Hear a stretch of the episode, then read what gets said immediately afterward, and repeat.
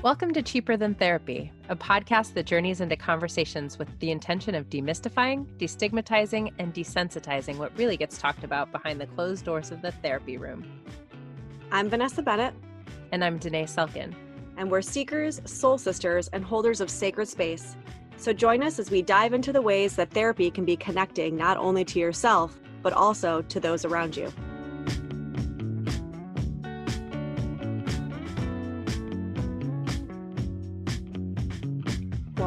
Back to another episode of Cheaper Than Therapy. We are beyond excited so for today's excited. um, we actually interviewed today's guest after waiting not so patiently for a couple months to be able to get him on the line. Um, but this is somebody who Danae and I both just were kind of in awe of how he speaks the language, kind of walks the walk, talks the talk, doesn't have the traditional training, right? Which I think mm. you and I mm. have called out before with other people. It's always interesting to me when somebody just like embodies it uh, almost like effortlessly. Yeah, he's definitely one of those channels. He's definitely someone that I was so excited to talk to because I feel like, you know, there's so much insight and transparency that he brings to his work, but also just that, you know, I feel like he's sort of calling on all of us to take responsibility for mm-hmm. the way that we show up. And, you know, I feel like we talk about this a lot. I certainly um, am always sort of like harping on like what we can control is ourselves. So, mm-hmm. what is the 100% that I can take responsibility for in whatever the dynamic is? And I think, you know, he sort of challenges us to instead of just sort of continuing along the path of what we have been taught to believe. Really mm. dig into what is true for me and i think that's what always resonates so much um, with mark's message for me. Yeah yeah i'm really excited guys. This is one of those that just kind of like we went on a million tangents and we could have talked forever and i actually had to like shut it down at some point because i knew I we were going over his time and we were all laughing because we could just could have gone and gone and gone but I'm sure you guys will get swept away just like we did.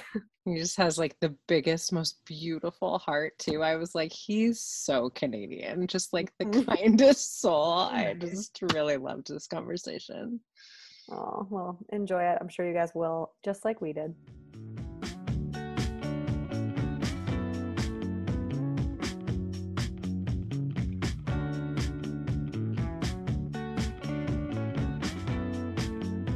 We are so excited to introduce today's guest to you. Um, Mark Groves has been described by many as a human connection specialist. He brings an expansive perspective, I think, to the exploration of how we connect with one another, how we show up in relationships, and ultimately how we stay present to the truth of what's happening within ourselves so that we can live our most authentic lives.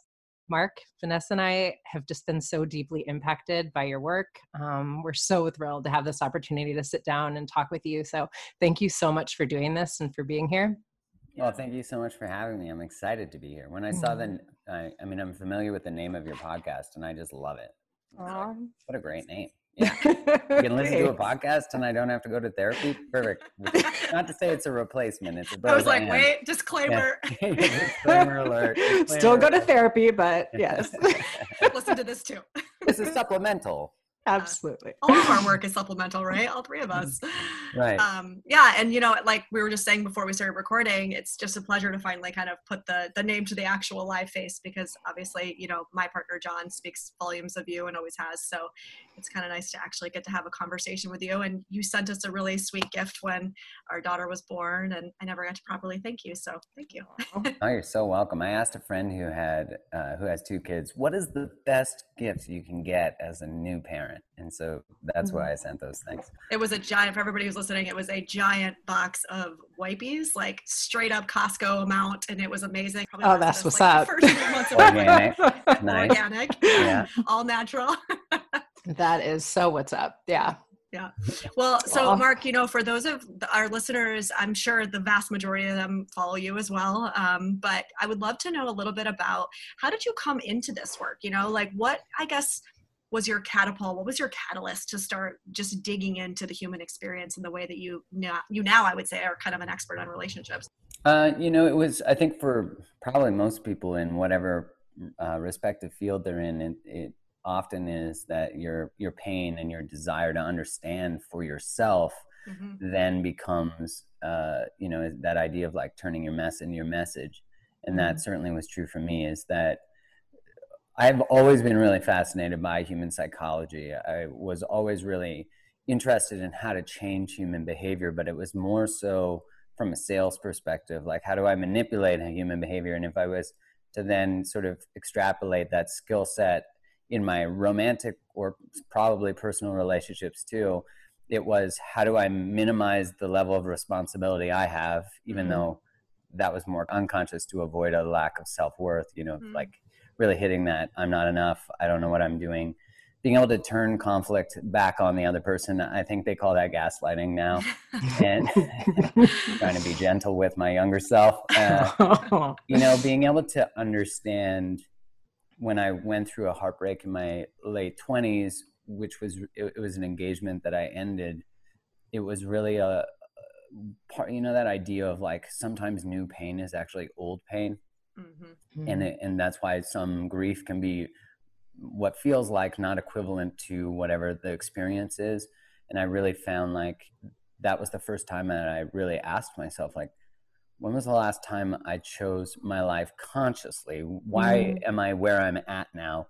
Why am i so good at talking about everything but my feelings?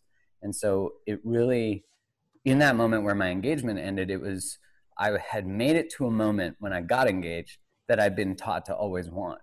You know, I grew up Catholic, and I think this, no matter your story or what your religion is or anything, there's sort of a general narrative of how your life should look, mm-hmm. at what age, what milestones. And I was 27 when I got engaged, so that was like the perfect milestone. I had a good job, I was going to be a good provider, all those things. And then when I ended the engagement, I realized that I was no longer part of the story that mm. we're taught, and that dissonance that was created by like everyone else is doing this and I'm now starting over, quote unquote. Mm-hmm. I was like, wait, why does no one teach us how to be in relationship? And I remember being angry because I thought, well, relationships end all the time. Why have I not noticed this? I'm in an ending, it's painful, but I'm not a failure, but I felt like a failure. Mm-hmm. And I chose to end the relationship. So it was, in some way, a moment of reclamation or a moment of really following my intuition because my i mean my partner at the time incredible woman and so that was a really hard why don't i want to be in a relationship with this incredible woman and there were so many layers to that and it was it was just a really i, I was angry because i felt like no one was normalizing what was normal mm. and that really put me on this mission. At first, I was like, relationships, marriage, bat, get out of here. Right. And because it didn't make sense to me, it didn't make sense that you would start this relationship that would inevitably lead, for the most part, to a breakup or a divorce. And, you know, if it was an investment that we were told to make and 50% of the time it didn't work out, we would be like, I'm not giving you my money. Mm-hmm. But when you think about it, the level of return that's possible, and if you're actually learning the skill sets, mm-hmm. you also start to see that it's not the endings that determine your value or your worth it's how do you show up because of course you're only part of the equation and and so that really fueled a lot of my work was i felt no one was telling the truth mm. and and so it was that was the beginning of the journey was like let's tell the truth relationships mm. are fucking hard mm. and they end and it sucks when they end and you should not be exiled from your community when they end you should actually be welcomed into your community because you need your community in Thanks. that moment.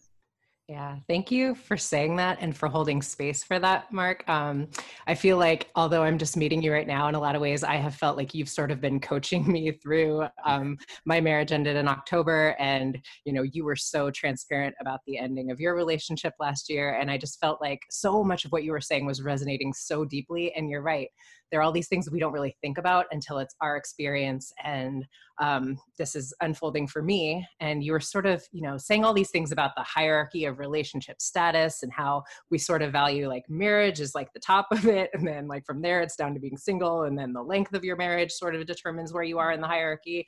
And there were all these things that i was like god he's so right. And i've never thought of how society holds this until it was right. my experience right? Till you're not validated by it anymore. Yes. But then you realize how much we we realize how much we actually try to avoid those outcomes because we see what happens to other people. Mm-hmm. Oh, I don't want to get divorced. Look what happened to my aunt, or look what happened to my friend. And and then what that does is inhibits our authentic self. Right. Because our authentic self will want to bring forward, I miss you, things are hard. Uh, I feel like I'm taking you for granted, you're taking me for granted, or whatever it is. And what's so fascinating about that is when we put our relationship status as our determinant of our worth, then we'll do anything to avoid the status changing. Mm. But hmm. the very conversations that might fracture a relationship are actually the very conversations that deepen it. And so we're stuck in this real interesting paradox where we either have to abandon ourselves to stay in the relationship and, eh, or actually have this conversation that might fracture it, mm. but hmm. actually deepen it. And that's a weird mm-hmm. if not verbalized or understood that's a real that's where most people are frozen yeah yeah and that's that's what's interesting about what you're saying is that so my a lot of my journey has been through my own world of codependency, but also now in helping so many others with their codependency. And I've been struck by this idea, the old guard of codependency, which used to be just like coda addict, right? And now mm-hmm. we know so much more about codependency. And I see it show up in pretty much every relationship, I would say. Totally, right? right? And it's I so think subtle. it really is like, mm. it's the societal thing that you're talking about, which is like, I can't exist on my own. I only exist in relationship with this other person. And if I leave that relationship now, I don't exist, right? And so I think in its own way, that is such a form of codependency. And that is why all of us are walking around with this inability to be authentic. Right, which is not our fault. You know, mm-hmm. it's not our mm-hmm. fault because it's everything that's been modeled. Yeah. And if you look at the gender messages, uh, we often focus on, and rightfully so, the self abandonment that women have had to have in relationship.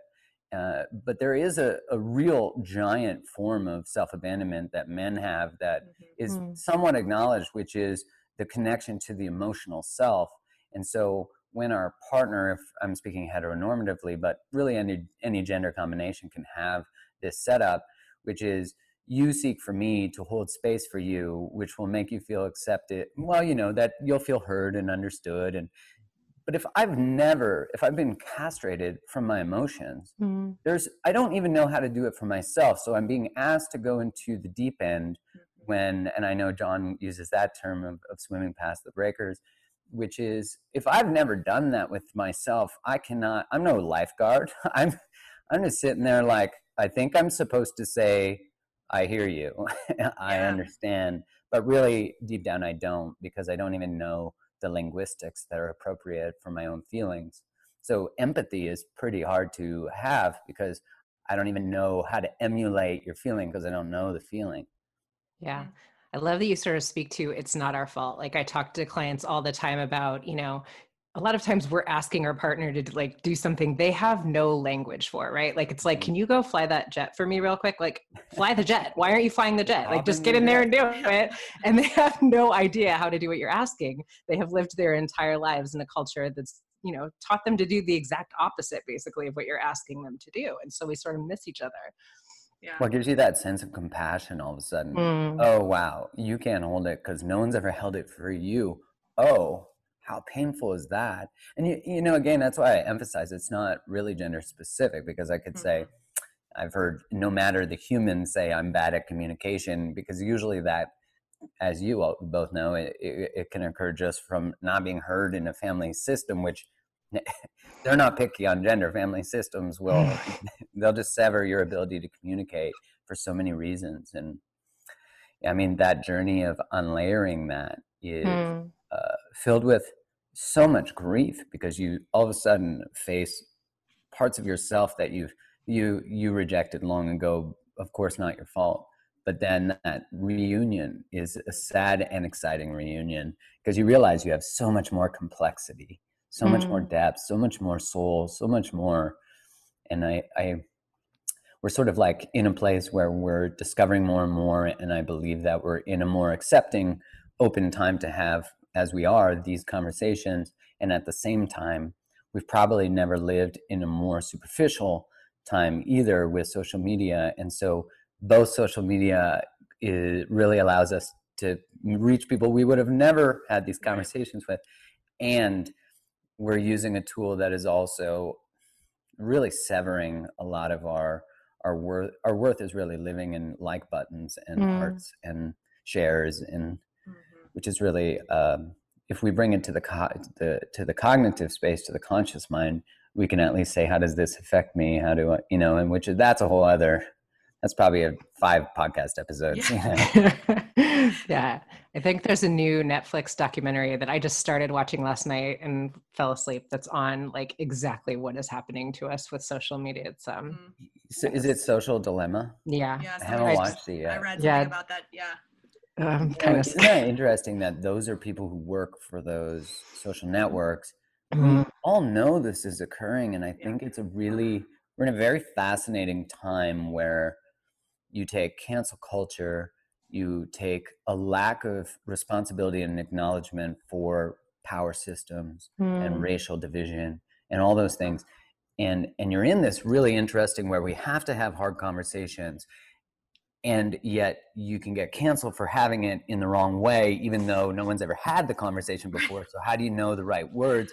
And if you look that's such a a macro version of what occurs in just our interpersonal relationships which we might never have had this conversation. I can't just cancel you because you mm-hmm. used the wrong word.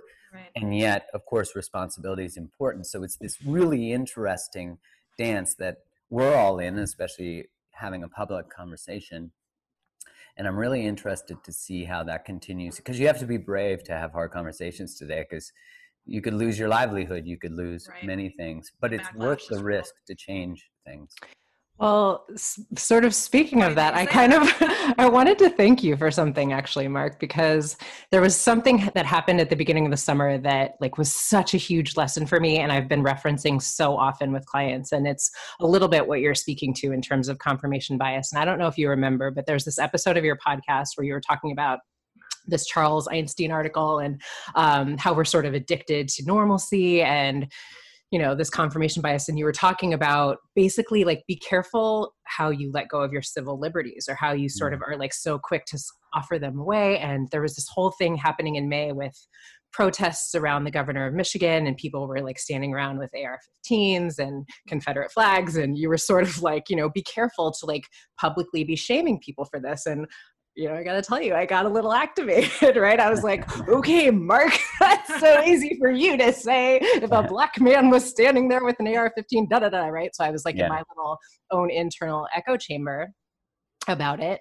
And then, sure enough, fast forward a few months later, you know, George Floyd is killed and people are out protesting that. And their civil liberties are being taken away and they're being like pulled off in trucks and you know taken god knows where. And i was like this is exactly what mark groves is talking about. This is what he meant. And i'm sitting here in my little echo chamber of you know what i have believed based on my fears around like what it means when people see my race a certain way or mm-hmm. stand with a confederate flag. And i'm not willing to meet the moment with curiosity right? Mm-hmm. and what is this like for them? What are their fears around this moment? And i, I think if we don't get to that space where we stay curious we're just going to continue to miss each other and sit in our own little echo chambers and reinforce the beliefs that all of us have. And i don't know thank you because i feel like it really sort of opened my eyes to we're not going to get out of this moment if we don't sort of stay in curiosity with one another. I was thinking as you were saying that, I'm like, I said that? Fuck, and that AR-15, jeez, I'm in trouble. Uh, I appreciate that. As you finish it, I'm like, oh yeah, good. I had a good point. Um, you did. That is, that, I was always struck by Van Jones's. He did a podcast where he talked about that of being able to. He follow. He said that your social media feed will be curated for you to reaffirm everything you believe. Mm-hmm. And he said, I follow people who I should never like. I follow people who are hateful towards me, uh, uh, towards him as a black man. Mm-hmm. And I was really that was such a beautiful thing where he said the reason I do that is so I can sit down with them with love.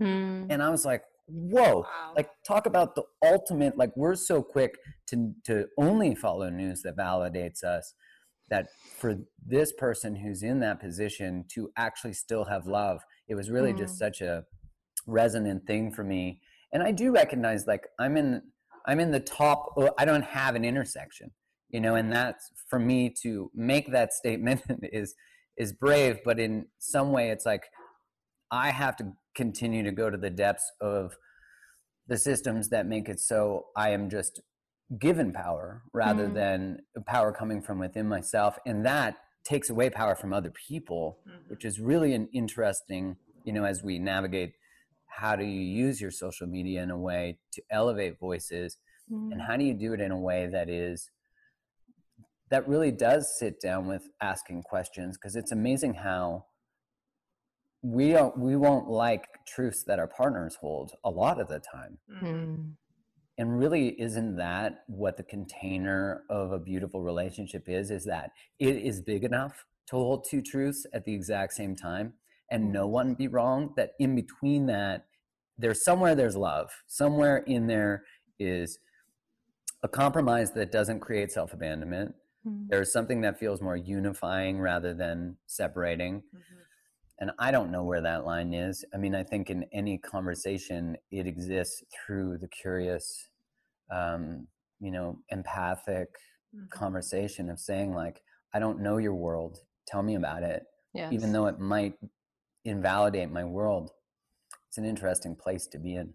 Yeah, and I think that that's what I see time and time again, even not even just in relationships, but in life with clients that show up. It's this struggle to to balance the t- it's the whole tension of the opposites, right?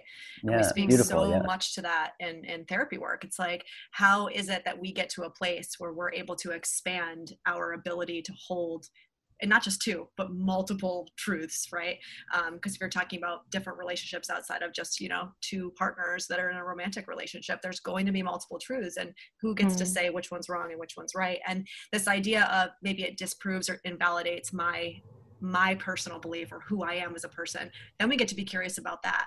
Why is it, right, that your stance or your being or your sense of self with a capital S is so wrapped up on mm. this one thing being true?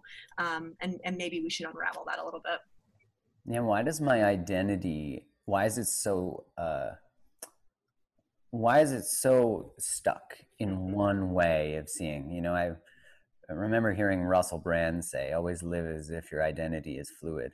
Mm-hmm. You know, and I, mm. I love that because, you know, then you take on this new, you get information that invalidates your world and you're excited about it because all you've done is found more truth. You haven't lost yourself because if your self is connected to being in truth, then you don't lose yourself. You actually gain more of yourself, which, mm. you know, I think in a lot of ways the conversation about uh, white privilege is like, if we as as white people can hold the truth that we do have privilege mm-hmm. and then the shame or whatever that the feeling that sits with that then all of a sudden we're able to say okay there's just more truth here now i know that there's a system that benefits me which i you know is in the same relationally yeah which is i just uncovered that there's some when i discovered that i used to gaslight my partners oh my gosh i had mm-hmm. to all of a mm-hmm. sudden sit with that reality of like 25 year old Mark who didn't really, he was just trying to protect himself from feeling shame.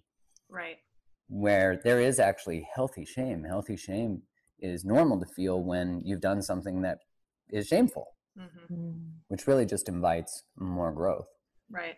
Yeah and it's yeah it's like me with i mean codependency right? It's like realizing after the fact when i remember my first al-anon meeting and they said to me we're not here to talk about them and their disease. We're here to talk about you and your disease. And i was like whoa whoa whoa. Uh, can i leave? What disease are we talking about? You know he's the problem. And so it's a similar thing. It's like if i could sit with the shame of like oh you mean i i have a big part to play in this um, unraveling you know of my relationship that that was where the journey started that that ability to hold that truth was actually what set me on the path to continuing to be excited to grow and be disproven. And I still suffer from it. I still suffer from like, but this is myself and I believe these things. Hmm. Um, I don't think Same. we ever get to, we're not Buddha, yeah. right? We don't ever get to a place where I'm like, I have no attachment to self, you know? Yeah. Wow. Yeah, I totally agree. I feel like that's that. I always remember this line from Ram Dass where he talks about the, which he quotes Christ, which is to be in the world, but not of the world. Hmm to like to not forget your humanness like you're gonna have human emotions and being like all of a sudden you're Eckhart Tolle and it's like that's just my pain body it's like yeah, yeah but it's still my pain body and yeah. it's still painful still and it's still right it's so easy to bypass that you know and, and to just choose love but you know anger is love mm-hmm. it is Absolutely. it's what changes worlds in a healthy way we just cons- we just confuse anger and aggression mm-hmm. mm. Yeah. I do think this thing of what constantly comes up for clients is that it, the work never ends right? Like that we are continuously forever. Like that is what it is to be alive. As long as we are breathing there's still more work to do i feel like. Um, you know i can't tell you how often clients are like i've fallen off the wagon of all the work i've done because i had this explosion. It's like no that's actually called being human. It right. continues as long as we're alive and that's okay. Yeah. It's, well, it's supposed to be.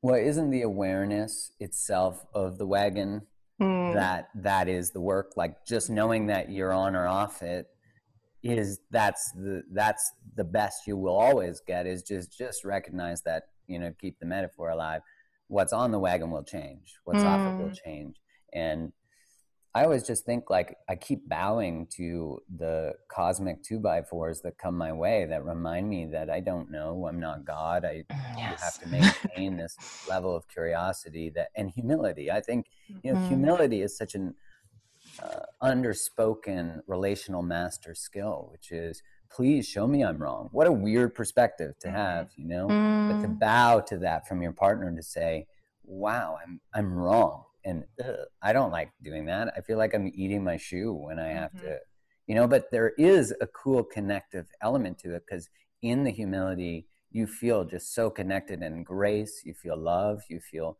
a deepening of self and a deepening of the partnership, and that. I mean, I don't know that you can feel the guards go down when you say you're right. That's mm. true. It's funny when you're saying that because in my head, I'm picturing myself as somebody who obviously has been on and off the wagon, right, for the last, I don't know, 15 years. And I'm thinking, if I were in this space, humility, humility. And I'm going, I don't know that I could get there that easily, right? Like I'm imagining myself immediately, guards aren't coming down, guards are going up. Right? yeah, bring in their extra forces. yeah, they're calling in their backup. And so, you know, for people who are out there that are like, okay, Mark, you know, the guards are coming down. I'm thinking, totally. if I were sitting with a client, what would I say to them in that moment where it's like, yeah, you don't, yes, we can talk about humility, but to be real in that moment and say, my guards are up. I think the best that I could do, and if I'm talking to somebody out there who's saying, how could I do that, is just to maybe call out, hey, my guards are up. Hey, I'm feeling really on the spot right now, right? And I'm feeling a, a lot of shame. Um, you know, I always like to say we get to the shame spiral, and once we're in the spiral, it is really hard to get ourselves out of it until mm-hmm. we've grounded right? Whatever that looks like for you. Um, and so the best that I've been able to do is just put words to it in the moment, oh. get in my body, what's happening in my chest, in my head, and just talk to my partner. This is what I'm feeling. This is what's coming up. I'm getting defensive.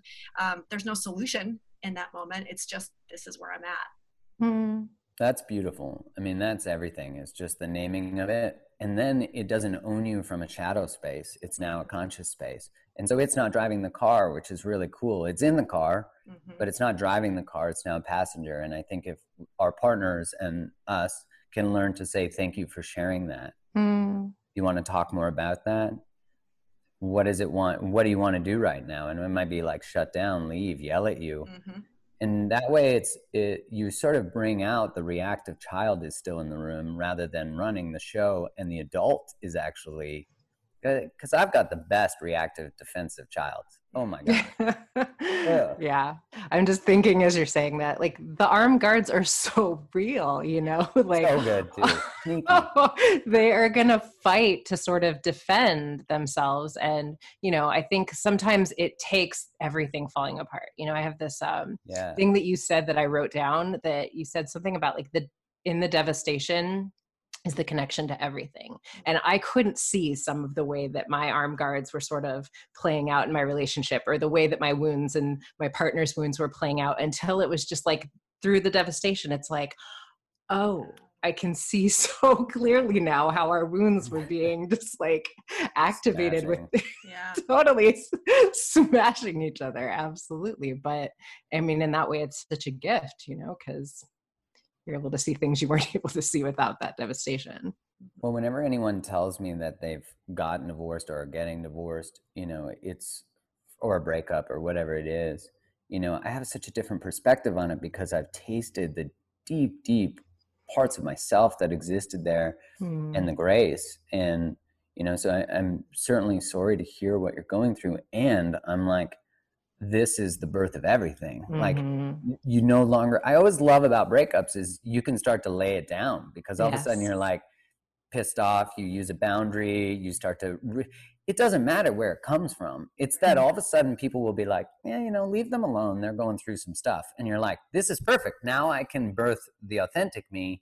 And yes. the world has to adjust to me instead of me being this perfect, I adjust to everyone chameleon, which, you know, part of the recovering codependence, like hand up over here, too, which is it's like what is it like if i let other people take care of me other people love me mm-hmm. and we mm-hmm. do it in unison rather than feeling exhausted and depleted and uh, righteous and mm. whatever else comes with the codependent the codependent dance is a real it's a real badge of honor and it's hard to get rid of because it requires it is hmm. in the moment you accept that you're codependent yeah. you now are vulnerable and you recognize you're flawed and so that and so what lives below that of course is the knowing that you're flawed and the knowing that you're human and that is we feel so so raw in that moment um, and that can be hard to work with a partner who dances in our codependency with us because often we've created this world where everyone needs us and all of a sudden we adjust and people are like uh, i noticed my laundry is mm. not done. We're like, yeah, guess what? There's a washing machine and you have two capable hands. You know, it's a as you step out of your role, you invite them to step out of their role, and that's where the authentic selves either fracture or deepen. It's like as we learn to be less afraid of the ruptures, we see that there is so much strengthening in the ruptures. And I think that's all our relationships. And I, I, talk about that constantly with clients. Like, you can actually tell me when what I'm saying is rubbing you the wrong way. It actually will strengthen our relationship. And I think the more that we practice it, the more we start to get excited for these moments of rupture. It's like, yeah, let's do it. Let's get upset right, with one another. Let's rupture some shit. You know, that's a different perspective. As opposed to starting fights for connection, you know, you're like bringing forward the truth for for intimacy mm-hmm. and you know i think of that uh, whenever i've had clients in my past be like that's not true for me i'm like ooh well done yeah that's good and they're usually right you know yeah. which is great but it shows them that they start to build their own discernment mm. which is hmm. really able to separate what someone thinks about them from what is actually true about them and i think that's true for all of us is to be able to say i hold myself so true I determine my own worth. So when someone says to me, I'm not worthy, I know it doesn't match. Or when they mm-hmm. treat me like I'm not worthy, I know it doesn't match. And so the standard is set by me. Mm-hmm. And in that, you don't tolerate shit anymore. You know, you don't swipe right to bullshit. You swipe right to only hell yes. Yeah. You don't you recognize red flags where people where you didn't before. Because when you're choosing from a place of worth and a place of abundance, you're not swiping right to just like someone with great abs you're swiping right to oh that person looks kind that mm-hmm. person mm. looks like they have you know certain values or whatever that is and of course the response to that i sometimes get is that sounds judgmental and i'm like it's how humans make decisions there's decision heuristics you know in the research you can look at someone's facebook or instagram and determine with pretty high accuracy what their values are mm. and that's not a judgment that's just I mean, that's research, so I can at least support we're it. We're set that. up that way, right? I mean, right. that's, that's, how we're designed. Mm-hmm. Yeah. yeah. and only and knowing that is is actually where it doesn't take control of you. You could be like, oh, the superficial part of me wants to watch this little reel video of a girl dancing in her little underwear. Mm-hmm. Oh, the adult part of me should probably not go down that rabbit hole. You know? yeah. Yeah, I think so much of the way that you sort of speak to these things without sugarcoating it, Mark, is why you resonate with, you know, and certainly your audience is a lot women, right? Like you, your demographics are highly Probably like eighty percent. Okay, but I think which is funny, right? It's the same, like oh no bullshit kind of way of speaking, and I, yeah, I don't know. I feel like there's something about like a guy that is saying the things to you that everyone else is like. I don't know if it's like afraid to say to you. Like yeah. I feel like the women will be like, if he leaves an emoji on my story, like oh, what does it mean? And you're like, nothing. It that means nothing. nothing. It literally means nothing but it's so refreshing that someone is actually telling the truth about all of these things that we say and i think we do it you know as women we sort of co-sign each other's bs a little bit like well maybe he's just scared of commitment and it's um i think it's refreshing to have a guy that's a voice of like no actually there's so much more that you should be demanding for yourself in terms of connection in terms of like dropping into your authentic self with someone yeah look like men but humans but mm-hmm. especially men, we're not going to change our behavior if we still get the person. You know, right. it's like mm-hmm. there's no cost to the behavior. And, you know, as I remember once I did a video on, uh, someone asked a question of like, should I, how do I, is it a red flag if a guy pays on the first date? And that, whew, that started, or won't pay, sorry, on the first date. Oh, like, and that started, everyone's like, no, that's a green flag if he pays. Uh, and I thought, well, let's just ask about this. Like, yeah. what part of patriarchy do you still want to participate mm-hmm. in? So I think that's fascinating, like, you like the parts you like, but you don't like the other parts. I get it. And it's not, again, it's not a judgment of anything. But even when I say that, it's like, can we have this conversation without reactivity? Yeah. Oh my God, no. It was like, that is a red flag. That's this. He's mama's boy. I mean, there were so many things. And I was like, it's actually quite a green flag, although a weird one mm. to, if a man actually says, would you like to split this mm-hmm. because he believes you can take care of yourself and he doesn't want to create an because when we pay for a date or pay for a drink at a bar that is designed it's called reciprocity and it's yes. a it's a mm-hmm. form of influence and everyone should read the book or at least the audible or read a summary of the book influence by robert cialdini because it's like every marketer created is all is all based on that book. Mm-hmm. and it creates i now owe you.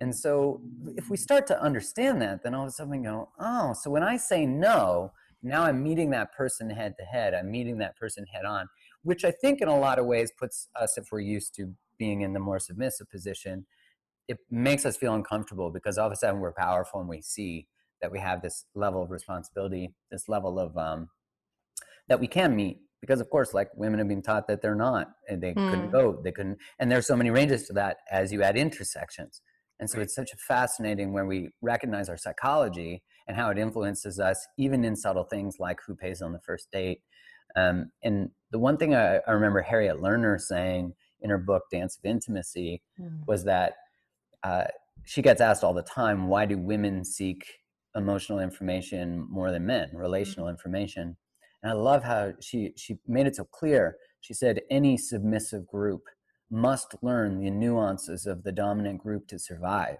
Mm. And so that's why if you ask women how to relate, they tend to be hungry for the information. And you know, she speaks about it in overfunctioning and underfunctioning right. that in patriarchy in the nuclear family the male tends to underfunction and the woman tends to overfunction again doesn't matter the gender construct, but we're talking about the sort of evolutionary messages. And then she mm-hmm. said, if you look, people of color know the nuances of white people, but if you ask white people, they don't know the nuances of people of color. Mm-hmm. And I was mm-hmm. like, that's so true mm-hmm. because we don't have to. And in essence, that's privilege, mm-hmm. which you don't have to think about that thing, which takes up cognitive space. And when it takes up cognitive space, it's harder to be authentic because if your authenticity actually risks your life, actually risks your um, safety, mm. that's huge. That makes it that's a massive deal because there is a cost to it. And of course, mm-hmm. there's a cost to our authenticity till we create safe spaces where we can have conversations that are authentic and real, which I think we can. And, you know, it seems like always a both and. Yeah. Mm. I feel like it's so ch- like yeah, I'm, I'm, sitting with that, and it's really challenging to know how to meet one another. I feel like Vanessa and I talk so much. You know, we're both moms of um, young kiddos, and I feel like it's it's really tough as women to feel like we are so deep in our masculine in this role of mm-hmm. motherhood, which a lot of times people don't think of how masculine this role is, but it is, and it can be really difficult to sort of know how men and women can meet one another. Um, in this space of like what we've been wired to be oh. versus oh. like how we are trying to come back to one another how men are just like trying not to like feel the wrath of what women sometimes are in early motherhood it's really challenging i think and more than anything i think what moms talk to me about is exactly what you're speaking to like i'm carrying so much of the emotional load i need help with this and i sometimes i don't know what what the solution is what do you think work yeah, yeah. Wait a second. would you would you say yeah. could you solve that for us, Mark? Yeah, so we can get back to, to our clients. I'll tell you what I think, and then I'll just I I think that if we don't create space for men to step into emotional roles by treating them differently when they're boys, mm. you know, hmm. I was asked recently, like, what is integrated masculine? What is healthy masculinity? And I was thinking about it. I'm like, it's it's the inclusiveness of femininity within a man. You know, mm-hmm. it's it's not masculinity is X. It's it is the acceptance of the feminine within self, and then that creates more harmony with the feminine. Yes. And there's a lot of men and women who've rejected the masculine within themselves too. And so they're more on the other side of that integration is the balance of both. Mm. And, you know, in home, you know, one thing that I remember Esther Perel talks about is that same gender couples don't choose parenting based on the gender; they choose it based on skill set. Mm-hmm. And and so as heteronormative couples could learn from that, and I thought that really is quite beautiful to think about that. That's how we choose, but that also requires, you know, more roles to be acceptable within males about men. So when our friend says, "I'm staying home," and I, you know, I got a paternity leave, that we're like, "Amen," or you know, mm-hmm. you see dads in Vancouver walking kids together in the carriages, and I'm like, "Yeah, it's power." Mm-hmm. You know, mm-hmm. we're like, "We're we're doing it, we're doing yes. it," and that's. I don't know what the answer is, but it feels like it's probably something to do with why not just allow each person whatever expression they want like mm. they were just wholeheartedly themselves. That's a big question, though, of course, because then that requires someone to get to know all of the parts of themselves that they've rejected and have been rejected externally, which is so many parts of us. You know, that's that, that's interesting that you say that because yeah. what, what I'm thinking right now is this idea of so if I just allow, I mean, obviously with a certain amount of expectation that my partner is going to be continuing to do the work, but if I simultaneously just allow him, and we'll talk about this from you know my perspective, obviously being a woman with a man. But if I just allow him to show up in what he is good at and what his expression is um, in partnership, in parenthood, um, there is a reason unconsciously why him and I were attracted to each other, right? Mm-hmm. Um, and I, and I, I somewhat jokingly say when when he gets upset with me for momming him um, and how triggering that is, and I say, well, you also chose somebody who moms you. Like there, there, you got to take your your you have to take some of the responsibility for this. Yeah, right? where did you underfunction, John? Where yeah, like there, there's I choose people who want to be mommed. You choose people who you know who mom. Like it's both of us here. But if we can almost see each other in this way, where it's like, well, this is what you're good at. Now maybe codependency again maybe not because of choice maybe it's because i overdeveloped this one thing this one skill set because i had to right for survival. Mm. um, and he did the same. Um, but if we can say you know what? You're good at this and you're good at this and let's show up that way and let that be okay i wonder if that would take out some of the resentment and mm-hmm. some of the defensiveness that comes from but why don't you do more? Why don't you also do this this and this? Um, well maybe it's because this is their skill set and this isn't and this is your skill set and this isn't i don't know i don't know if that's even making sense it's just you got me thinking kind of along that line of like can we show up with our partners in that way and would that help strip some of that resentment at least that brings parenting? it brings that next question which is what is the line between a um, reasonable ask mm-hmm. and mm. an unreasonable ask and that i think can only really be determined within the container of each relationship but i think about like if my partner asks me to do something do i not want to do it because it's not just not in harmony with me or does it require me to grow and learn and change mm. and that that means it's inviting my expansion which means mm-hmm. i should say yes to it for sure and you know, I think we all have to do a better job of actually expressing what we need to feel supported and loved. Right. Because a lot of the times we learn that resentment is a powerful weapon mm-hmm. as well as holding on to disappointing my expectations. So I'm actually often people will be conditioned, especially codependent people who are the overfunctioners, who are the caretakers, is they know that they have an upper hand if they hold this card. So what happens if they let go of their mm. cards? Mm.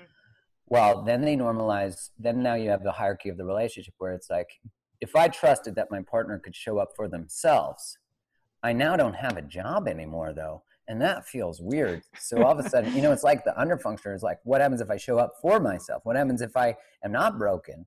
mm. because that's the interesting thing is like one person often feels flawed and broken and the other person feels like they're doing all the work and taking care of everything and it's like what happens if we just one person took a step back to create space for the other person to take a step forward mm-hmm.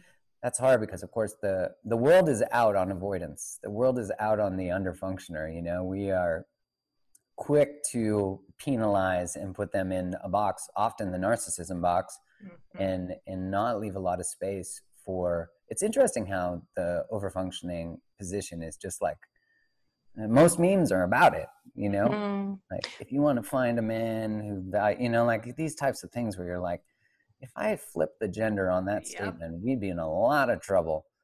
But it's interesting. yeah it's interesting as someone who probably might identify more as the underfunctioner in a relationship. and we're like, we're like I'm like, listen. Wait a second.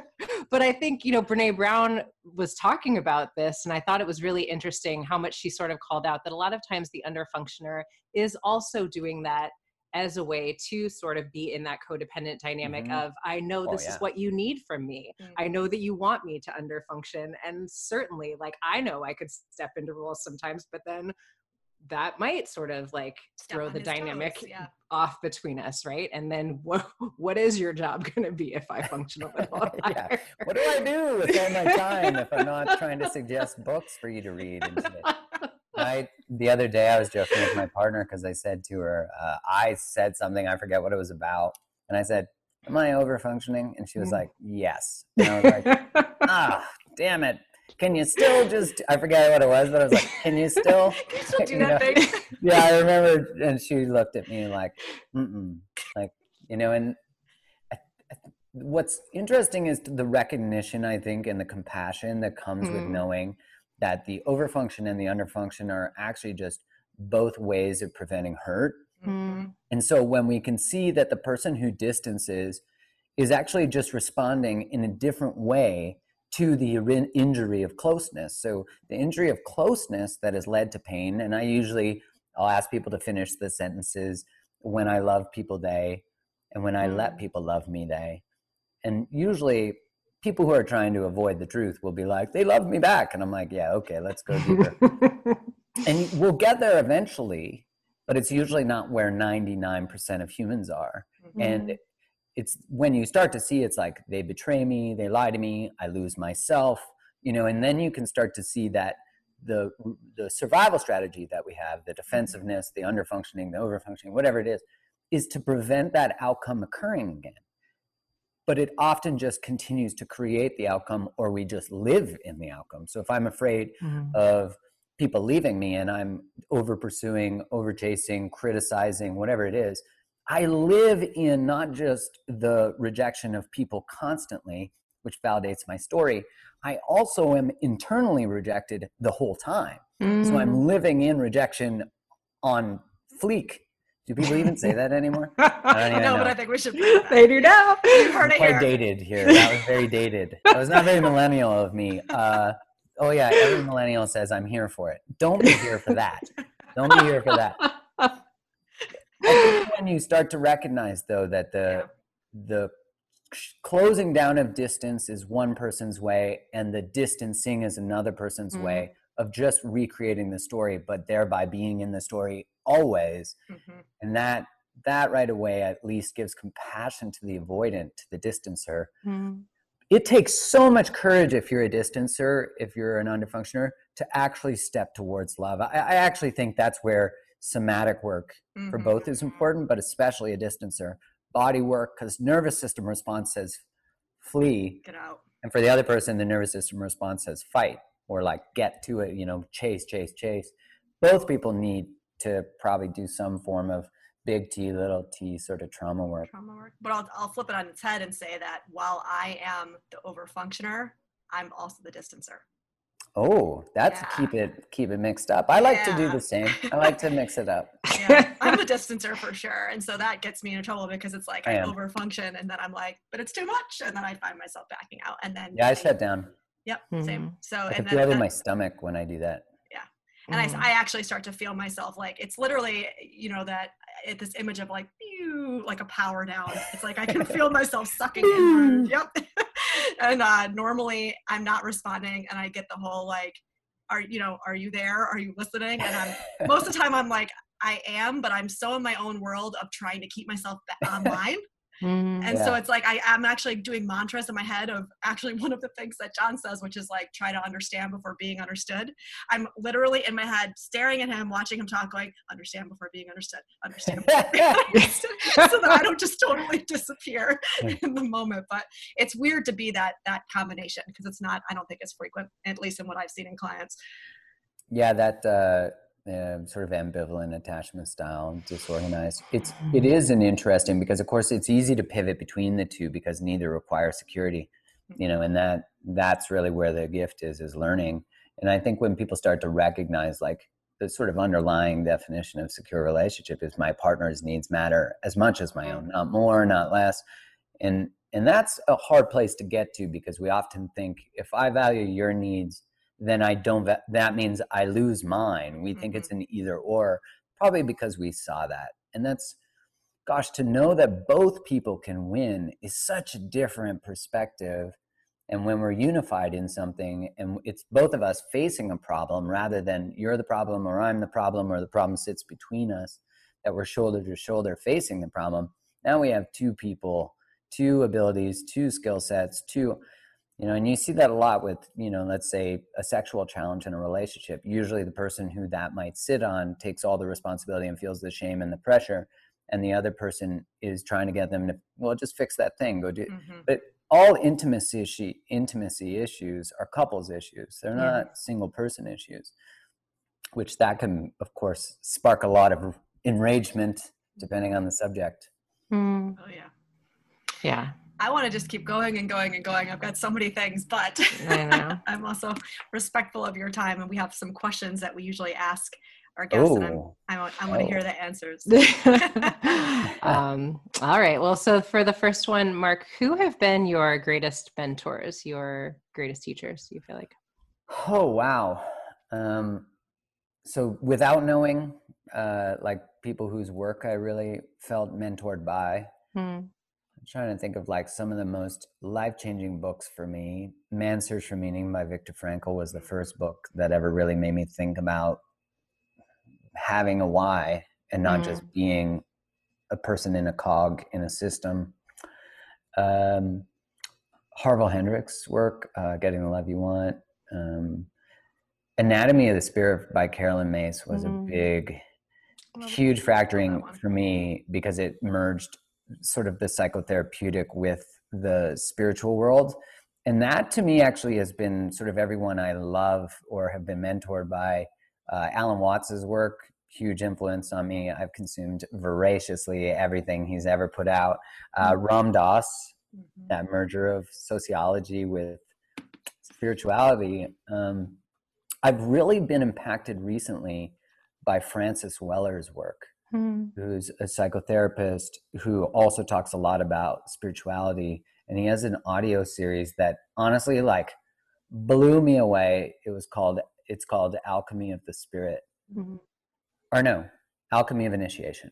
Mm-hmm. And it's unbelievable. It's so unbelievable. It's like such a beautiful recontextualizing of, he speaks to how when we go through an initiatory process like a divorce like whatever it might be um, when they occur in community and the community supports us they are initiatory processes mm-hmm. when they occur outside they're traumas yep and it's such a beautiful way of of recontextualizing that the things we go through are always invitations mm. to an mm. expanded self mm. and to getting to know our soul on a deeper level ourself the earth. Uh, and he speaks a lot to indigenous cultures being about that and, and that we need to return to community. And I love that. That was beautiful. So I'd say those Robert Augustus Masters' work has been quite influential on me. I've done uh, psychotherapy trainings with him and, and some group work with him, and those were those blew me wide open. They were incredible. Yeah. You know, it's, uh, really quick, I want to say that the the work you were just saying about the initiation, I actually wrote my grad school thesis exactly on that, um, on initiation and wow. trauma, trauma as a form of initiation, actually, but how psychotherapy, and I would even say like what you know, the kind of work that you do, um, even like in the social media sphere, all this stuff, how it actually can be the platform for the initiation to take place in lack in our lack of community um, and how that has actually i would say kind of risen up in place of community because so many of us are lacking. Um, but anyway, I was just mm, like, that's beautiful. Yeah. I, I never really thought of uh, the community themselves being digital, which we would say are not as human, are actually what's humanizing us, which is really cool. Is like, you know, I found that I didn't, I went to, when I listened to things like Alan Watts at first, I felt witnessed by the words. Mm-hmm because I was thinking about these things. I'd always hungered for, but I didn't know I did. You know, you sort of yeah. like, I remember listening to Catholicism as a kid and being like, nope, this doesn't hit the mark. And, you know, and then they'd be like, yeah, you know, they'd share something, yeah, and this is our belief system. I'm like, I didn't choose this. This was given to me. I was born into this. And I think when we start to see we can choose our spiritual practices, we can choose our relational skills. We're not destined to like what our parents went through or what. Mm-hmm like just because your parents got divorced doesn't mean you're going to get divorced. If you don't look at your relational patterns and your family system patterns, you're probably going to get divorced. You know, and that's not a negative uh, destiny for you. It's just a truth, which is mm-hmm. if we don't look at how we relate, we'll just continue to spin in endless cycles. Patterns repeat themselves till we change a choice. Other than that, you're going to keep doing the same shit till it hurts enough that you're like, I should probably change this. And those are those initiatory processes that are like, yeah. wow, here's a cosmic two by four to the forehead. Yeah. And yeah. ow. That you know, yeah. had many of those. Yeah, but I do truly feel that we can be held um, by these virtual communities. And, you know, as much yeah. as we want to feel like social media, and it does have a lot of negative aspects to it, I think, you know, I got to tell you, Mark, um, I was literally listening to your podcast driving home the day that I got separated. And, you know, Vanessa and I come from um, a depth psychology perspective. So there's certainly like a lot of spiritual component to the mm-hmm. psychology that we do. But, you know, I believe that that is God shot, universe shot something because the podcast you were talking about was literally about like how to like stay in relationship in a way where you can sort of, I don't know, like not have it be war, not, you know, like the conversation was literally it felt like the universe speaking to me through you. And so I feel like we can be held in community in these difficult moments of initiation through these virtual um, paradigms, which is cool. And yeah, yeah, so cool to have our realities validated mm. by strangers, which mm. you know, and very much in the work that you're doing with this podcast. You know, I'm sure mm. there's people listening like, yes, yes, you know, which I say that often I, when I'm listening to things where I'm like, oh, yeah, finally. Like, there's some mm. fucking truth. And you're like, we're not all. It's so interesting to me that humans collectively have organized systemically to dance around truths no one wants to acknowledge, mm. which is what mm. we do in family systems. And then when one person points to the truth, they're often exiled or called the black sheep. Yes. Not realizing that they're actually the sheep that's bringing enlightenment and light and and and truth to so all of us can actually live and take a breath of like oh yeah like grandma was an alcoholic. Thank god someone fucking said it. Or like uncle tom was this. Or you know whatever it is or even now where we're like oh yeah like racism exists. And you know i remember talking to my friend who's a black woman from brooklyn and she was like this has always existed. Welcome. and and but for all of us to be having these conversations where I really feel like, I mean, in depth psychology, you got Carl Jung, you know. So I mean, amen to these people who have really taken brave, and these conversations are brave that you're having on your podcast that are saying like, let's have talks and conversations that people aren't having and mm-hmm. isn't that mm-hmm. crazy that it's in that it's in the the modeling of imperfection that we are witnessed it's in the modeling of struggle not with the perfect butt not with the perfect instagram not with the perfect highlight reel like the i heard the kardashian show is being canceled i'm like or like they're canceling it themselves and i was like that's great mm-hmm. Bye. I don't know anyone else who's modeled like poor sense of body image in mm. such a mm. short period of time. If it wasn't already bad enough, I, yeah. I was like, holy shit. Yeah. And I know that sounds like I'm judging, and I am because I actually see I mean, the negative yeah. impact. They've, I, have mm-hmm. witnessed it. I have a younger sister. I mean, I, I, see it everywhere, and so yeah. And I think to your point about it being in such a short amount of time, it's kind of crazy, actually. It's crazy what we choose as influence, like that. The fact that we hit a follow button and don't think about the investment mm. that follow has, mm. also to curating our own social media feeds. I remember I have a I have a buddy named Jeremy Goldberg who's the Instagram is long distance love bombs, and he I remember said, go through your social media feed and unfollow anyone who is below an eight out of ten for your well being. Mm. And he said, don't pick a seven. He's like because sevens are the line where you're not willing to commit. You're not willing to put them down to a six or up to an eight. So he said anything below an eight, and I'm like, ooh, feel called out on that one, you know? Because I'm like seven, seven, seven, no sevens allowed. I feel like I need to do some cleaning house. My whole feed would go away. like, I don't know. I feel bad. I don't want to be mean. I mean, they're kind of a seven. Maybe they're kind of an eight.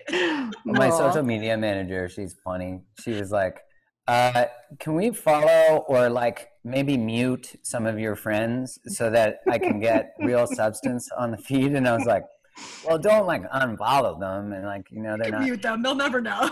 and I said, it's not that bad, is it? So she started to send me screen caps, and I was like, okay, yeah. I mean, if you're my friend listening to this, you weren't one of them, I'm sure and now I just personally choose you to go. I seek out your content, right? oh, and then I would like turn on notifications for accounts, you know, that are really like, you know, reinforcing the work. And I, I don't know that, you know, that idea of like where your, and where your attention goes, your energy goes. And mm-hmm. when we start to take that high level of responsibility for, you know, the other day I said that we should stop watching the news and mm-hmm. I really think you should because, from a positive psychology perspective, mm-hmm. the negative ratio of negative conversation to positive is it's crazy. And you realize that your nervous system is oh, so God. archaic, it's not programmed for such an inundation of negativity. Mm-hmm. And then you wonder why you're anxious, why you're depressed. It's because the world itself has so much suffering, and you're mm-hmm. not meant to hold all of it. You're meant to influence the suffering that is within your influence. Yes. And so, you know, we often inundate ourselves with all this information, but then you can't, you're so paralyzed mm-hmm. with the immense amount that you actually don't do anything mm-hmm. as opposed to being like what can i do in this moment that you know you think about the fires it's like what can i do in this moment that actually contributes to fighting what's currently going on in yeah. the world there are you can donate money you can volunteer you can choose local things. You can even choose to post and share about it yeah. you know which is beautiful that you can actually influence these things but when you're inundated with it holy shit. I, was just saying to somebody who's a, a friend of mine, a trauma specialist, I, exactly what you just said. I just said to a family member of mine, like not even a week ago, where I was like, "Whoa, you are inundated. This is a cesspool. Like you need to come up for air. You're, it is so not good for your nervous system. Enough is enough. Um, and I asked my friend who's a trauma specialist, like, what is it about this addiction that mm-hmm. some people have though? Because it really is an addiction. I feel like um, to Agreed. just like be yeah. in this negative, negative, negative, negative. And you know, we were talking about that, and she's like, well, it is actually addicted. It's an addiction to the trauma state, right? Like if your nervous system gets used to functioning at that level, anything lower than that level feels unsafe actually um, because you are functioning mm. on hyper arousal constantly and you feel like you're in a state of i know what's happening i've got this i can be prepared and so if you allow yourself to drop out of that you actually feel less safe and i was like mm. that makes so much sense that felt like a truth that hits you home right mm. in between mm. the old legs. That was a good one. Yep. I was like, ow. yeah because yeah. I feel that when I'm following then you know like the trying to understand both narratives of what's mm-hmm. going on right now because I mm-hmm. feel like they're Same. so uh, in the context of COVID they're yeah. so extreme that I know the truth lives somewhere in between and I know how to read science so I'm like mm, you know I'm really curious about a lot of things and it makes me go down so many rabbit holes where I realize mm. my system is constantly mm-hmm. activated and you're right. If I was to just unplug from those things, I would be in no arousal state. Mm. I would be in a, and then what do you do with that, right? Then, you know, you start to see, and I'm now it's making me ask my, a question to myself of like, what version of whack a mole is that? Like, what has that replaced? that I thought I resolved. Mm. Mm. Because I'm sure it's replaced something, probably uh, familiarity with chaos or not being chosen in my relationships. Mm. That when I'm chosen, I'm like, oh, uh, does anyone have a map to what we do here? you know? Mm. Yeah. Well, that, there you go. There's food for thought. So now you can take this and spend. Yeah, it shit. Thanks a lot. You're welcome. I gotta- I Um, guess humility, you know, fucking hell. There we go. okay, okay. Next question. Um, what do you do for flow? How do you find yourself in a flow state? What do you do when you find yourself in a flow state? Or what are you doing, I suppose, when you find yourself in a flow state? So seasonally, I surf for flow. That for me is a huge flow finder. I love it because you have to be present or else you're going to smash yourself in the water and you smash yourself in the water anyways. Mm. Um, so that's one way. Hiking is a huge flow for me. Just being in nature. I feel like the more you're in nature, the more uh, empathy and consciousness you have for all living beings. And you realize that you can't just throw a glass bottle out. You can't just step on an ant. You can't. Because I realized that nature just gives me so much and Mm. expects nothing in return. And I can't just take, you know, there is, I have to fight for what is, what is important. And I watched uh, The Octopus Teacher. Have you guys heard of this? Mm. Oh my gosh, it's on Netflix, and it's this documentary um, filmmaker who you follow his story through getting to know an octopus. It Aw. is such a beautiful story. I watched it last night, and he said that the more time his son spends in the water and like in the ocean, the more reverence he has for the earth. And I was like, Mm, Amen. yeah. That's so beautifully put. Shout out to that documentary. It was very touching. it. So beautiful. Um, what breaks your heart, Mark? It breaks my heart that we are unable to hold space for many different perspectives you know? I feel like uh, i feel like we're in quite a dangerous time where censorship has although we i'm not american but you know the the first amendment uh, is really in jeopardy in my opinion that large corporate um, social media platforms are censoring anything that doesn't go with the government's main narratives and Mm-hmm. that really scares me because it's it's only through opposing views that we find truth that we actually find unity and it, it makes me fearful that because we're censoring them there's something in them in the truth, in the Mhm. things that are being censored Yes. and uh, I think I, there's such a collective anxiety right now, and we're all fighting to be heard. We're all fighting to be seen, and I don't know how to create that space. Honestly, I don't. I, I hope that the work that we do in some way contributes to that. I, I think it does, and it's. I don't know that it's ever been harder to be someone with an opinion or a thought uh, than today, Mm. and I implore everyone to share them, to fight for what's right, to fight for the truth, because in fighting for global truths, you're fighting for your personal truths too. You know, it's the same thing. And if we're going to minimize them to avoid conflict, uh, that's doing that's codependent. You know, it's like Mhm. we're not sharing truths globally, we're not sharing them personally, and uh, watching what's going on in the world is really scary. It's really scary, but I think as a human, as a species, we have to reclaim our planet. The way we treat our planet is awful. I had Dr. Zach Bush on my podcast, and he said, all of what's going on right now is the sign of a species on its way to extinction. Mm. And I thought, and he said, you know, whenever extinction has occurred of a species, consciousness always comes back better. Hmm. And I thought that's really fascinating. I think, You know, we're really at this turning point where we either recognize that we are literally so narcissistic in how we treat the planet Mhm. that we just take, we don't even think about the impact Yes. and i you know there's a lot of things being juggled and that makes me really sad that we hopefully pay attention to how exploitive we are of so many things of so many Mhm. things people thoughts feelings everything Mhm. that was a long answer Yeah. No, s- Yeah. Um, okay, the last one is a really heavy one. What's your favorite food? peanut butter Oh, love it. I haven't got an answer before I like it. yeah, I'm one of the people who escaped peanut butter allergies before I was born early enough. I didn't mm. get those. Oh, I love peanut butter so much. With chocolate, winning. Yeah, it's a pretty yeah. combination. well, Mark, you know, just sort of referencing what you just said, thank you for being such a brave voice right now at a time when we need it so desperately. Thank you for using your platform as a way to sort of speak to the ways that we all need to sort of take a look inward, take responsibility for the way we're showing up in the world and challenging us to do that. Um, we just really appreciate you, and um, you're really a gift to us all. So thank you. Well, thanks so much for having me. I've uh, really enjoyed this conversation. It's such an honor, honestly, to be on the podcast, and uh, just really grateful that we get to have these conversations, which mm. is uh, really uh, an honor. Yeah, mm. great. Oh, thank you so much. Be well. Thanks for joining us for this episode of Cheaper Than Therapy. If you enjoyed today's episode, be sure to subscribe on Apple Podcasts, Spotify, or wherever you listen to your podcasts. And if you want to connect with us, you can find us on Instagram at Vanessa S. Bennett and at Danae Logan Selkin.